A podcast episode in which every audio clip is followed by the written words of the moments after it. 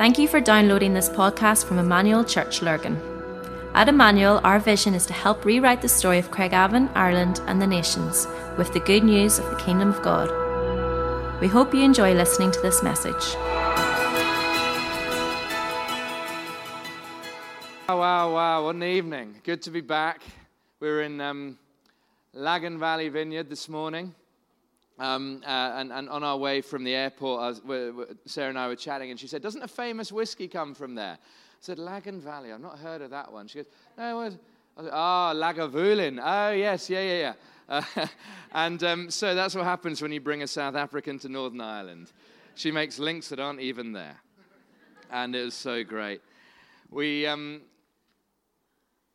I don't know if you know it, well, you probably wouldn't because you're all part of Emmanuel Church. But coming here is, there's a slight, if you guys weren't also friggin' friendly, it would be really intimidating being here. Uh, I was chatting, we were chatting to um, uh, Chris and Craig uh, the, the other day, and it's just like walking around and seeing how much has happened in the last two years. Sarah and I were here um, two years ago, and I mean, Sports Direct must be quivering in their boots because you're just slowly taking over. And really, I, I, I, should be expecting to see more of you churchgoers in cheap spandex. Such is the proximity to, to it in this place. So praise you, Lord. Bless Sports Direct and keep doing what you're doing in Emmanuel. It's just so, so wonderful to be here. Um, and we're at Tabar, obviously. Who, who uh, show of hands, who was here for the Tabar thing, conference, gathering. Amazing. 96 churches. Unbelievable. Unbelievable. So, so great. Um, this evening, I want to chat to you about something that's um, dear to my heart, really just because I'm kind of learning it and learning how to navigate it. Um, and God is speaking to Sarah and I a bit about it. Um, and, and that's basically the beauty of process and the necessity of process and the discernment of process. I was, um, I was chatting to um, Andy Masters earlier today, and um, I was reflecting to him about one of the seminars that I was in uh, at Tabar, which Roger Ellis led about um, the seasons of life. And we were reflecting on how, as a church, often there's, or as church leaders or whatever, there's so much pressure often to be in spring and summer, spring and summer, spring and summer, and whoa, whoa, whoa, we forgot about autumn and winter.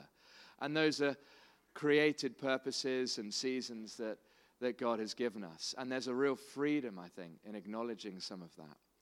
Because the fact is, a lot of the time, I don't know about you, maybe it is just me, but a lot of the time, the stories we tell can be better than the lives we live. If we're honest, life can be pretty banal sometimes, can be pretty brutal, but it can also be beautiful. And Sarah was telling me about someone who told her this new word that they coined life is brutal and beautiful. Well, it's kind of brutal, right? And that's the story that we're learning in Manenberg. And that's the story that I think, if you look at the life of Jesus, if you look at the early church, oh my goodness, the beauty. The beauty of healing from shadows, the beauty of um, chronically sick people being restored back into community and healed by the touch of Jesus the beauty of, oh man, like there's just so much beauty in the gospel and the analogies and parables Jesus told about children and flowers and nature and all sorts, and yet the brutality of the fact that the early church were martyred and hung upside down for their faith. The brutality of the stoning of uh, uh, the apostles, the brutality of the, the, the, there's that story where it says woman caught in adultery. That's not a story of the woman caught in adultery. That's a story of religious leaders caught with stones in their hand.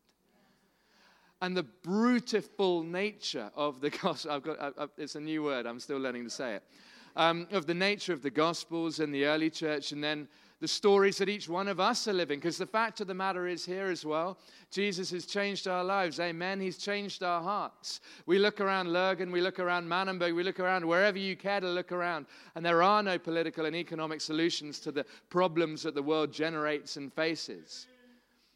There just aren't. But the heart of the human problem is the problem of the human heart, and Jesus specializes in changing our hearts. Amen? I was going to say something else that I forgot. Life is beautiful. Just keep saying it, it's kind of funny. Um, I once heard um, Jackie Pullinger talk a bit. Uh, Jackie Pullinger, old uh, lady who lives in Hong Kong, working and has worked for half a century with triad gangsters and heroin addicts. And I once heard her talking about the nature of the gospel. And she said this She said, uh, The nature of the gospel is that it gives death to the giver and life to the receiver. If it brought death to Jesus to bring us life, then why would we think it would be any different for us in bringing life to those around us?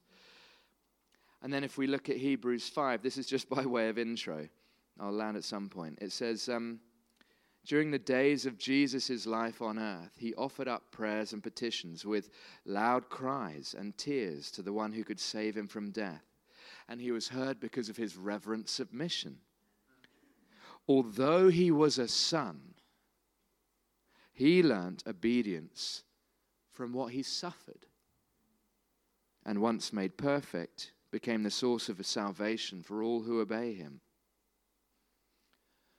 Suffering is not an assault on our sonship. It's not an assault on the spirit of adoption that we have uh, come into and by which and by whom we cry, Abba, Father. Sarah and I have chosen to live our life in a way that is not remotely radical and is not remotely uh, uh, hardcore or frontline. The way we live our life in proximity to the addicted and violent, criminal and uh, uh, uh, uh, hurting is actually the life that we see Jesus living his. When he put on skin and came to heaven and swapped the comfort and security and riches of heaven to come to earth, he was making a move towards dysfunction, pain, trauma, abuse, betrayal, sickness, whatever else you can imagine. And so we live in Cape Town. Cape Town's a beautiful city. Who's been to Cape Town? Anyone? Handful of people. It's lovely. If you haven't been, go. It uh, is regularly on uh, top 10 places to visit in the world. It's heaven on earth, according to travel supplements, but for the majority of inhabitants in Cape Town, it's actually hell on earth. The fact of the matter is, Cape Town is ninth in the world for homicides per 100,000 people. The fact of the matter is, Cape Town is the most racially segregated city in South Africa, which itself is the most economically unequal country on earth. So when we talk about segregation, pain, racism, oh, and by the way, apartheid, which is an Afrikaans word meaning separateness, was at its heart, at its root, a theological project. Theology gone wrong leads to things like apartheid. You studying theology, praise God. There's never been a better time for theological literacy than now, with polarized rhetorics and pain and brittle theologies that cannot stand what's going on in the world. We need to learn how to think, not be told what to think. Amen? And we hear often, we hear amazing stories and we hear amazing testimonies, but we don't always allow room for the process. And in the process, as I hope we're going to see, there is a lot of beauty. Sarah and I have opened our home to young men between the ages of 18. I just spiked myself with my pen. 18 and 25 who are in gangs on drugs, uh, in criminal behavior, uh, who the world has thrown out. This morning I was looking at the story of the demoniac in Mark chapter 5, the guy with the legion of demons and society marginalized him and incarcerated him because they didn't know what to do with him. The world had no solution to the problem that he gave. And we can look at those villages and think, oh, that's a bit callous, isn't it? And yet, the fact of the matter is, the world has not moved on. The world doesn't have solutions to people like the man with the legion of demons. Today, still, if someone is uh, manifesting the demonic or manifesting uh, mental health issues or self harm or, or, or, or, violence or whatever it might be, we tend to incarcerate and institutionalize. We tend to isolate and marginalize.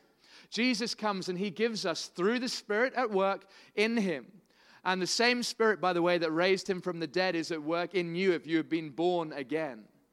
And he gave us solutions to the problems that the world generates but cannot solve for itself.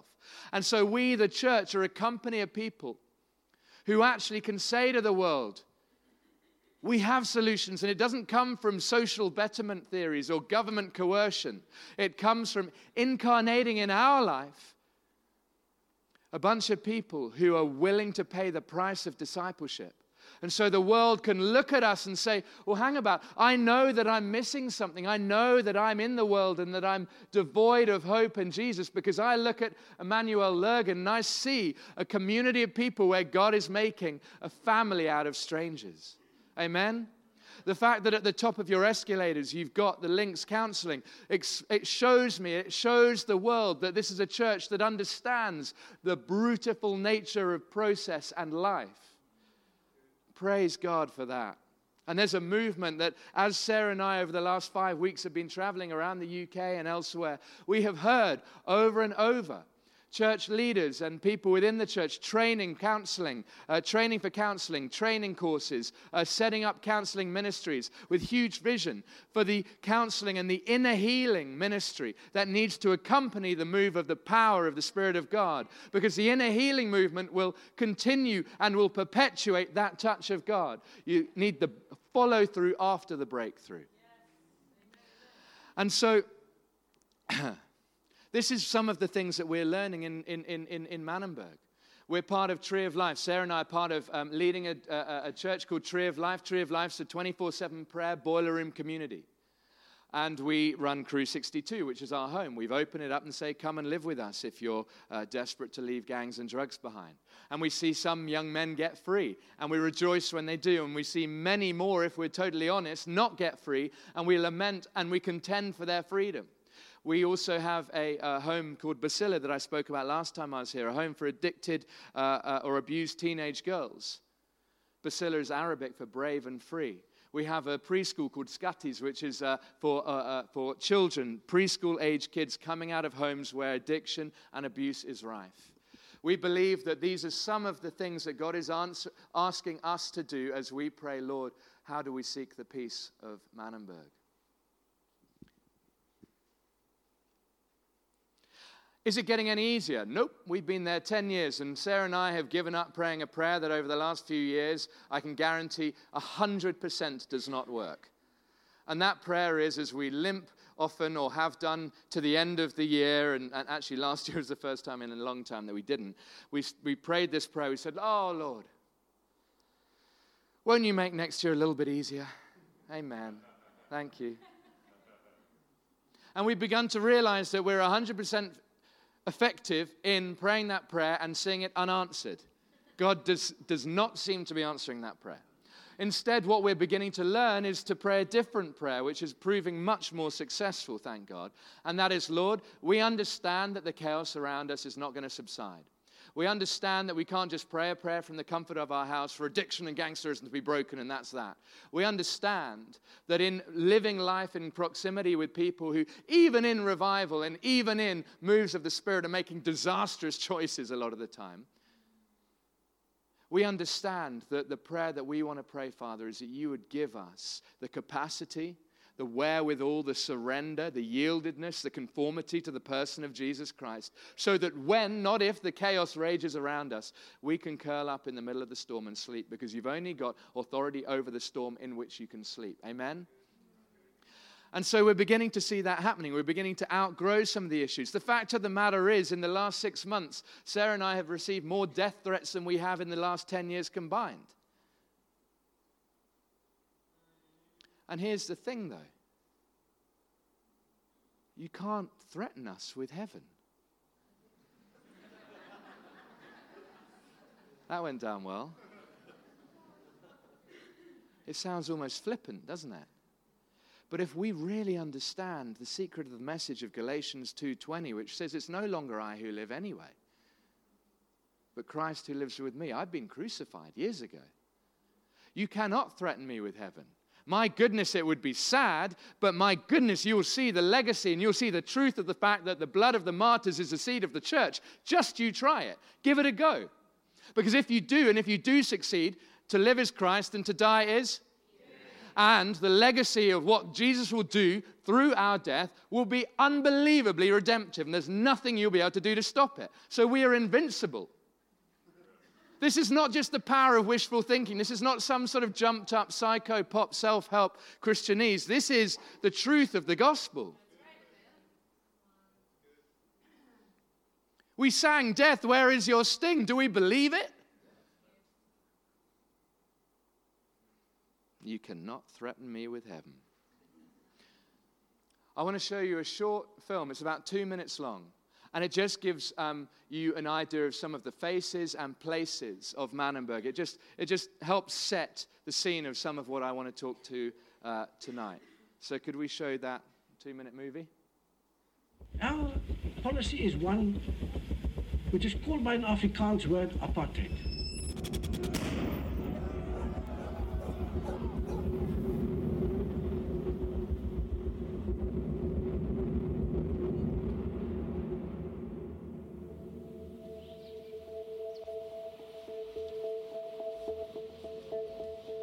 What will it take to change the story? A vision from the heart of God, growing community and restoring worth in forgotten places.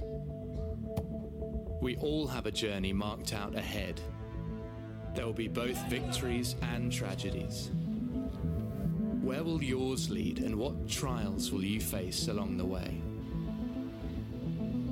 The voice of God deep within is beckoning us into adventures as yet unknown. Wholehearted lives, so costly but relentlessly hopeful. Could another world be calling, a compelling new reality, where walls are torn down and friendships built, where myths are exposed and unheard voices listened to? The old order of things made new what of the cost, the accusation, the despair, the choruses of it can't be done? We can choose what to believe, to rise up above the pointing fingers of accusation and the shrugs of indifference. The stories we live in are the stories we live out. What if yours is a story that the world is crying out to hear?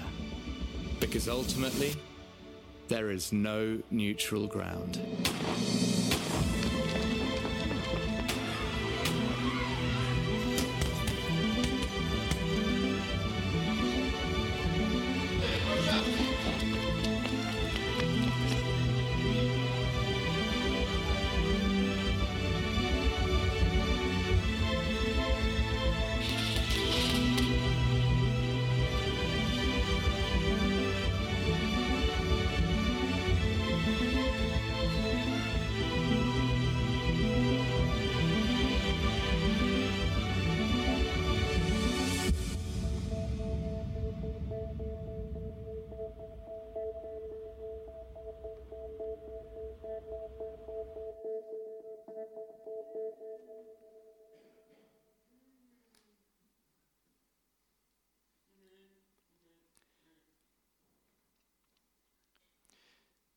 We go looking for brokenness. We go looking for those that the world rejects. We don't go looking for a fight for the sake of it in some weirdly sort of uh, masochistic, self flagellating kind of gotta suffer on purpose, and we get wonky when we do that.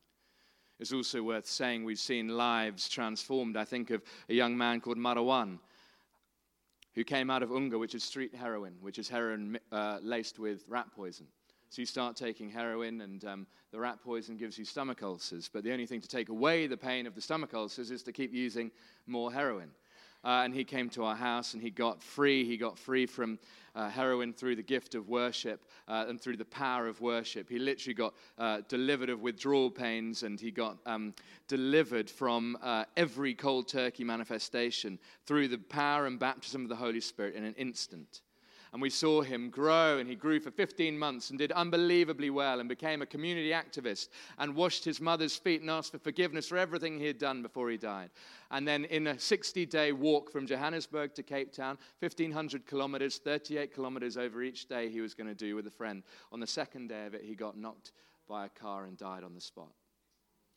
We have seen the beauty and the brutality of life and we continue to in proximity to those whose lives are lived in Manenberg. I want us to have a little look at the um, life of Joseph. Joseph was uh, uh, uh, a teenager with a prophetic word and a dream and a dream interpretation anointing that he was going to rule and reign, right? And he was a teenager when he got these dreams. And he went to his brothers and he said, Hey guys, I've got these great dreams. You'll love these. And um, uh, predictably, his brothers didn't enjoy the fact that his dreams were that he was going to rule and reign over them and they were to bow down to him. And they ended up leaving him for dead in the bottom of a pit. And then he, uh, he was, uh, and if you're in a pit, by the way, and a lot of us are at some point in our life, and this is the freedom that comes from embracing the seasons of life and comes from embracing surrender and solitude rather than quick, got a plant, keep, keep, keep going. A pit, I once heard someone said, really just stands for P I T, profit in training. And the deeper the pit, the deeper the well that God can redeem that pit into. And a deeper well has a higher capacity for more water, more refreshing, more sustenance that doesn't only affect you, but others around you. If you're in a pit, I promise you, the goodness of God will get you out of that pit at some point and will redeem it, and you will see the process of that pit will be the thing that was the very thing that you needed to get you into the promise. The process precedes the promise. And the process is what you need to become conformed to the likeness and character and congruence and anointing of Jesus Christ, so that when you get to that point of prophetic destiny, you have everything that you need to be able to hold it and not destroy it in an instant because God has been working on you in the process. The longer the process, the higher, God com- the higher God's compliment is to you because He's teaching you more and more and more in that. And so Joseph was left as a uh, uh, uh, left for dead, and then he was sold as a slave. He ended up at a man Potiphar's house, and Potiphar, um, he did all the chores and all the rest of it. He was at the bottom of the social ladder having been left, having been given a, a, a prophecies of ruling to reign, he was then at the bottom of a pit then sold into slavery. But the favor of God on his life was that he rose to the top and he was put in charge of all of Potiphar's household administrative stuff. And so he's at another peak. Sure, it's not where he was because he's a slave, but he's at a peak. Favor's a bit like a beach ball. You try and push it down, and it pops back up out of the water. But what happens? Potiphar's wife tries to seduce him. But here's the thing Joseph was congruent. He was a congruent believer. I once asked two battle axe old ladies who are intercessors who live in Franschhoek, about 90 minutes out of Cape Town, the day I moved into Manenberg nine years ago, and I said to them, What's the one lesson you'd tell me? And they said, Congruency. And I thought, Oh, how inspiring. What does that mean? and they said, Are you the same person in private as you are in public? Because if you're not, if, because if you are your ministry and you are not the same in private as you are in public, then you're building on a shaky foundation. And the thing about Joseph is that we find out when Potiphar's wife tries to seduce him, he is the same in private as he was in public. He had a congruency of faith. And so he ran off. But then what happens? He gets persecuted for his congruency and integrity, and he ends up now not just a slave, but an imprisoned slave accused of rape. I mean, you can't get much lower than that. And so that he's, he, he has gone completely the opposite way of these prophetic words over his life. Left for dead, sold as a slave, sure a bit of favor, but now he's in jail accused of rape. What on earth is going on? Lord, I don't know if I believe in you. Damn it, I'm so bitter. I'm just, I, I'm, I give up. Not a bit of it. He stewarded and took responsibility for his inner life with God. So that when two people came up to him saying, We've got these dreams, he was able to accurately give one of them a word of doom and one of them a word of destiny, both of which came to pass. But two years later, they'd forgotten about him, the guy who had uh, been set free and who had the word of destiny. It was only two years after that, again, where Joseph could have felt completely forgotten, overlooked, and all the rest of it, that Pharaoh had a dream. And this guy remembered there's that guy Joseph rotting in jail. I wonder if he's kept his heart pure and hasn't just grown bitter and lost his faith. They go and get him, and he interprets these dreams from Pharaoh. And he's elevated into apostolic influence, second in the nation, Pharaoh's right hand man. He saves the nation not only from disaster, but the rest of the nations around them, he saves from famine and disaster. Such was his influence and such was his strategic gifting. And not only that, but at the end it comes full circle. and the personal relationships within his family between he and his brothers were reconciled.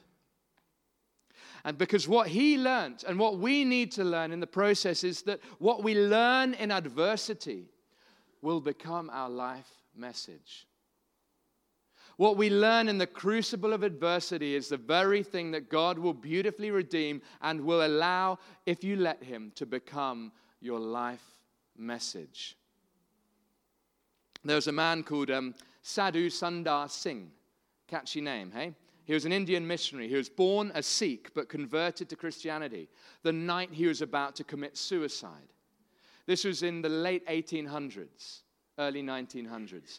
And so this suicidal Sikh was appeared to by Jesus and he converted and he got born again and he ended up getting the nickname the apostle with the bleeding feet. Such was his zeal for his newfound faith and intimacy with jesus that he trekked across india and tibet sharing the gospel with those that no one else either bothered or dared to share it with. And he had an analogy that he asked his believers and he said to them and this is a man well acquainted with suffering despair suicide. And he picked up a stone from the stream. And he said to his followers is this pebble wet? Easy question. Of course it is. And he takes the pebble and he hits it hard against another rock and it splits in two. And he shows his followers, who were quite right in saying the pebble was wet, the inside of the pebble, bone dry. And he likened each of these pebbles to the, uh, the, the potential of what we can be like in the stream of God, going to church, washed day by day by the presence of the Spirit, the beautiful worship, the encouraging teaching, the fellowship, the community of believers, praying in tongues, whatever it might be. And yet, actually, when you hit that, by all intents and purposes, wet stone against a rock, what happens? Inside it can be bone dry. And so, what I want to say, and I say this with a degree of caution because I know we can go wonky when we look like we're championing suffering or whatever. And I'm not saying that. It doesn't make you more spiritual. And nor do I in any way belittle some of the pain that is in our hearts. And here's the thing if we knew just the half of the amount of pain and anxiety that each one of us was holding and kind of put it here in the center, we wouldn't be able to bear it. God knows each one of our hearts. He knows each one of our hang ups and sadnesses, each one of our unresolved hurts.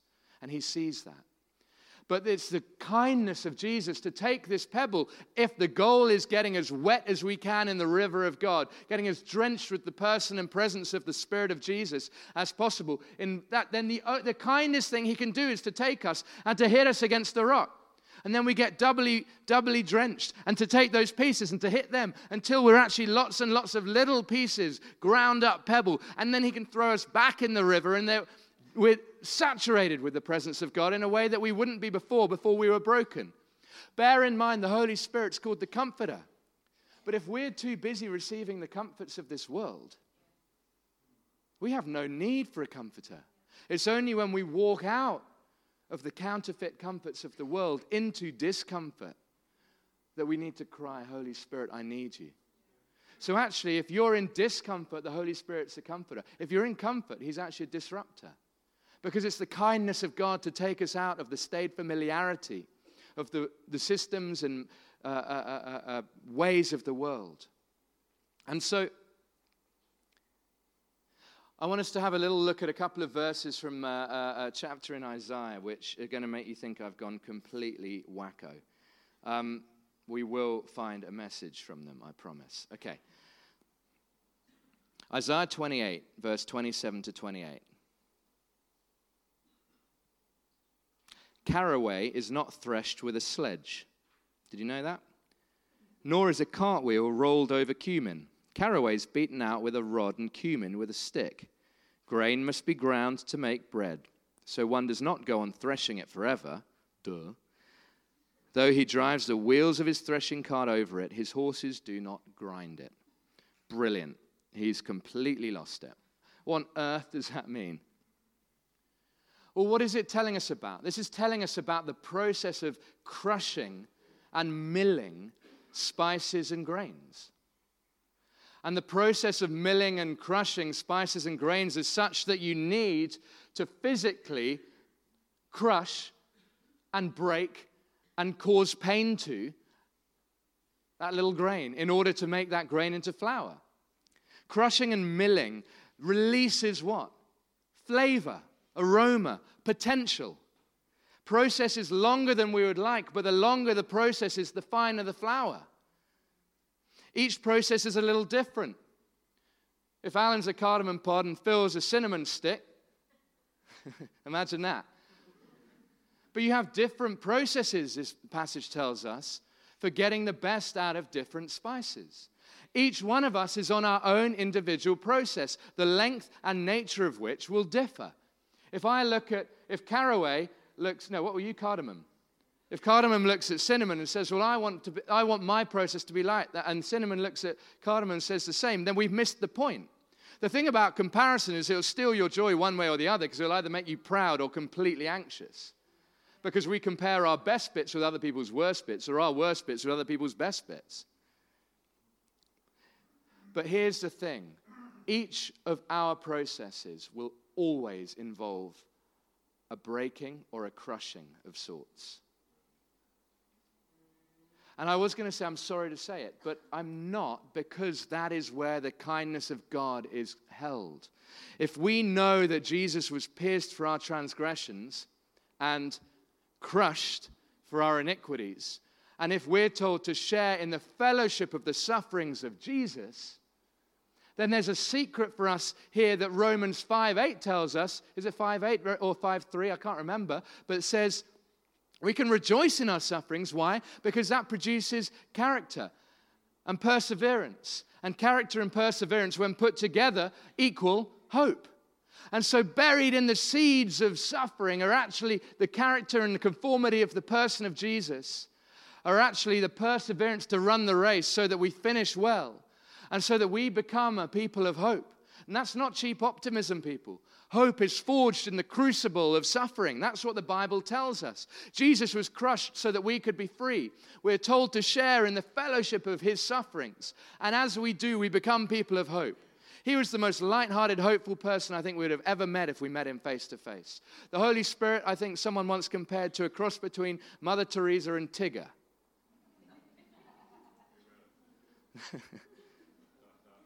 We've got to understand the nature of the goodness of God. And we've got to understand that the thing that makes beautiful people is process. Elizabeth Kubler Ross said this The most beautiful people she's known are those who have known defeat, known struggle, known loss, and have found their way out of the depths. These people have an appreciation and understanding of life that fills them with compassion and deep loving concern. And then she says this Beautiful people do not just happen.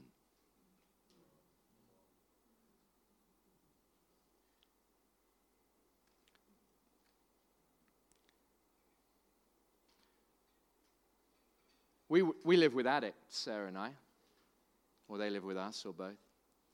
And God teaches me some of the most amazing lessons through living with addicts and seeing that it really is true that those who hunger and thirst for righteousness will be filled or that it's blessed to be poor in spirit. Almost like the poverty of spirit creates a vacuum in which the air of Jesus just fills and is like irresistible to. But what I've learned is that actually we're all in rehab. If you're following Jesus, whether you were on drugs or uh, whatever it might be, we can come up with a whole list of substances that are socially unacceptable that we could be addicted to. And the fact of the matter is, vast swathes of the church are fairly addicted to things that are a bit more socially acceptable. We just don't call it addiction. Amen? Yep. Ish. Welcome to rehab. We are being restored, renewed day by day, the Holy Spirit at work in us.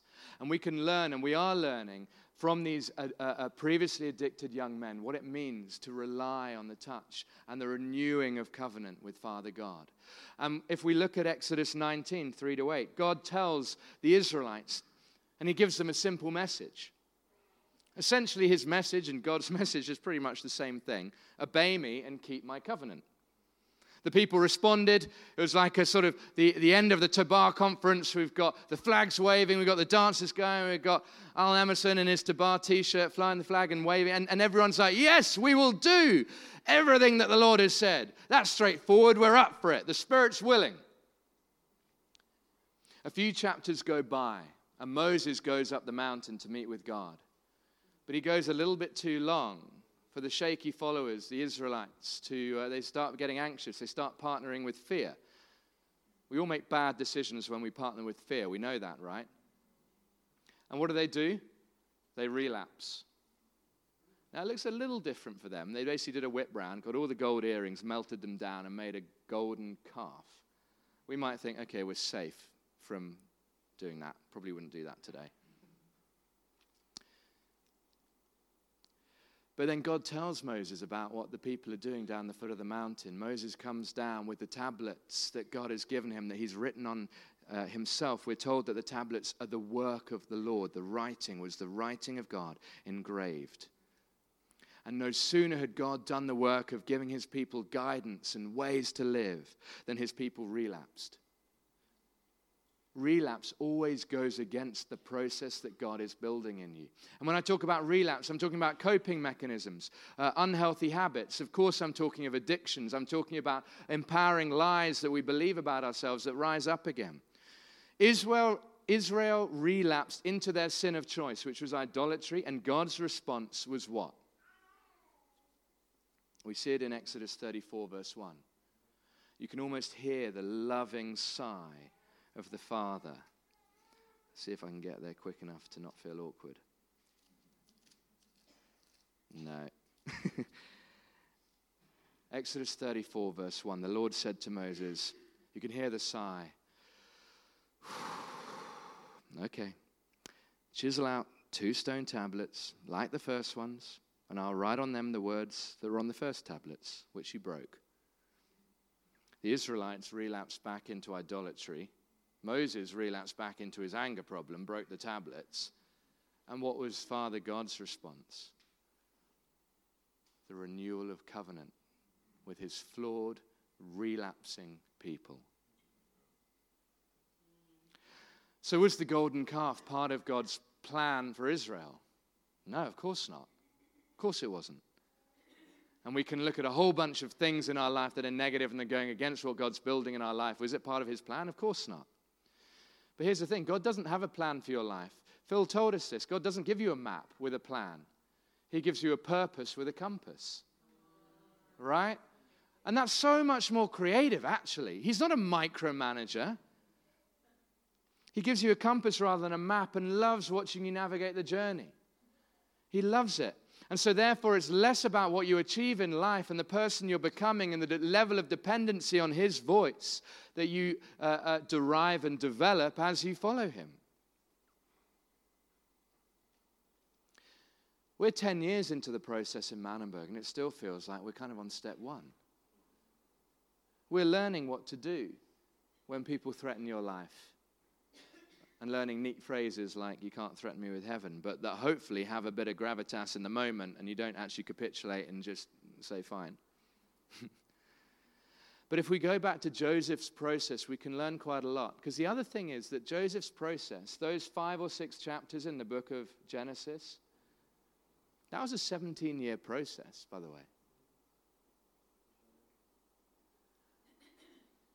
The higher the cost of the call, I've got three points and then we're finished. And then we're going to minister and we're going to do all sorts. The higher the cost of the call, the clearer the revelation. When God asked me, Will you move into Manenberg? I thought, Ooh, okay, fine. But you need to be really clear about it. In the space of three and a half weeks, he provided 208,200 Rand for me to buy a house. The house was 200,000 Rand. The attorney's fees were 8,000 Rand. So he had over provided by 200 Rand, which is the equivalent of 20 pounds. Fluctuating exchange rates and bank charges, and he got it down to the last 20 pounds. That's not bad. I thought, okay, I'll overlook the last 20 pounds. Because it, was over, you understand. If it was under, I'd be like, Lord, what are you doing? And I moved in with this young man called Dwayne who had assured me that he was off heroin, and then it rapidly emerged that he wasn't when everything went missing from the house. Uh, but we moved in and turned on the light switch, and uh, nothing happened because all the copper wiring had been stripped by crystal meth addicts who had broken in whilst the house was standing empty. About half an hour later, my friend Jono walks in and goes, Oh, yeah, shame about that. Um, tell you what, give me 200 Rand and I'll wire it for you. 208,200 Rand. Over three and a half weeks that came in. It was an eight month process to get the house. Walked in, no electricity, and that last 200 Rand was to wire the house and give it light. God had been there before, it was a setup. And the problem was, I had to move in now. the harder, and I should have known that it was going to be a damn hard call because that was such a clear sign of His goodness. And there's a whole story of what a train smash of a time that was and what a vertical learning curve it was, but I wouldn't swap it for the world. I was chatting to a man today who uh, I was then told later on has been through it, and he was just standing there in front of me, just saying, I would never choose to go back, but my goodness, the things that God taught me through that process, I would never have learned another way. Secondly, the greater our destiny, the longer the journey. I alluded to this before.